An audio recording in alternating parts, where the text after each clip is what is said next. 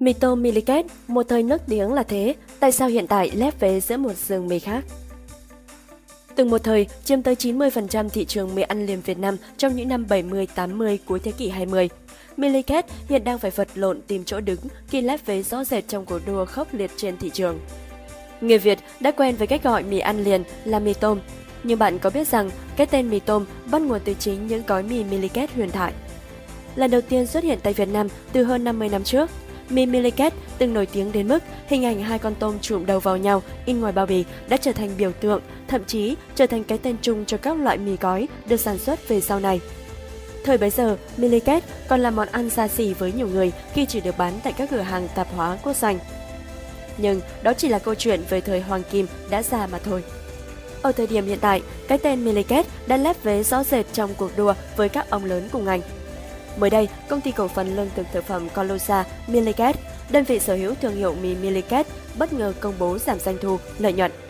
Cụ thể, doanh thu bán hàng năm 2020 của đơn vị này giảm 1,7% so với năm 2019. Lợi nhuận sau thuế giảm tới 10,7% so với năm 2019. Hiện tại, rất khó để mua được mì Miliket ở các cửa hàng tạp hóa. Ở các siêu thị, mì Miliket có bán nhưng với số lượng rất ít. Nơi dễ tìm thấy mì Miliket nhất chắc chỉ có ở các quán lẩu mà thôi. Vậy, đâu là nguyên nhân dẫn đến tình trạng tụt dốc của Miliket? Không đầu tư nhiều về mặt hình ảnh, bao bì.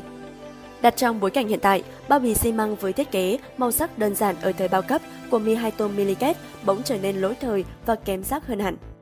Dẫu bao bì này có quen thuộc và gắn liền với ký ức tuổi thơ của các thế hệ 6X, 7X, 8X đến mấy, thì trên cùng một kệ hàng, người tiêu dùng chắc chắn sẽ thấy ấn tượng với những sản phẩm có mẫu mã hiện đại, bắt mắt hơn. Ít sự đổi mới về hương vị. Sản phẩm tốt tạo nên thói quen cho người tiêu dùng, và mì hai tôm Miliket đã từng làm được điều đó.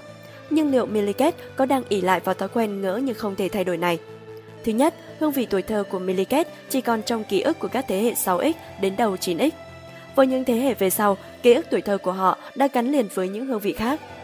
Thứ hai, đã xa rồi cái thời chỉ còn ăn no là đủ.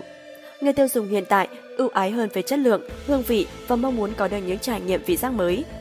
Về điều này, Miliket vẫn thiếu một sự đột phá. Nói hãng không cố gắng đổi mới là không đúng. Miliket cũng đã phát triển thêm các sản phẩm khác như mì trộn đựng trong tô nhựa, phở, mì chay hay thủ tiếu chay. Nhưng nhìn chung, các hương vị của hãng vẫn chỉ xoay quanh vị tôm, tôm sa tế, gà, hải sản và thập cẩm. Không đầu tư về mặt truyền thông. Trong thế giới thương mại ngày nay, truyền thông chính là công cụ hữu hiệu bậc nhất giúp đưa sản phẩm tới gần hơn với người tiêu dùng. Nhiều thương hiệu lớn còn sử dụng các fanpage cùng với các hoạt động tương tác để thu hút sự chú ý của người tiêu dùng.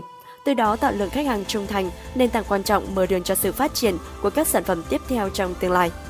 Miliket không chú trọng về vấn đề này và đây cũng là một lý do khiến cho hãng bị tụt hậu rõ rệt. Sự cạnh tranh khốc liệt trong phân khúc giá rẻ. Mức giá rẻ là một trong những ưu thế cạnh tranh ít ỏi của Miliket, nhưng thị trường mì giá rẻ cũng không còn là miếng bánh độc quyền của thương hiệu này. Sự xuất hiện của những sản phẩm mì giá thấp, mì cân từ các thương hiệu khác khiến miếng bánh chung bị chia 5/7.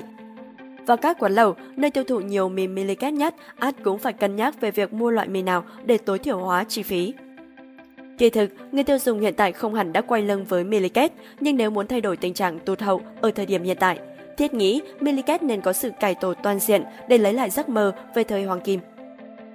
Theo cafebiz.vn, Độc Đáo TV tổng hợp và đưa tin.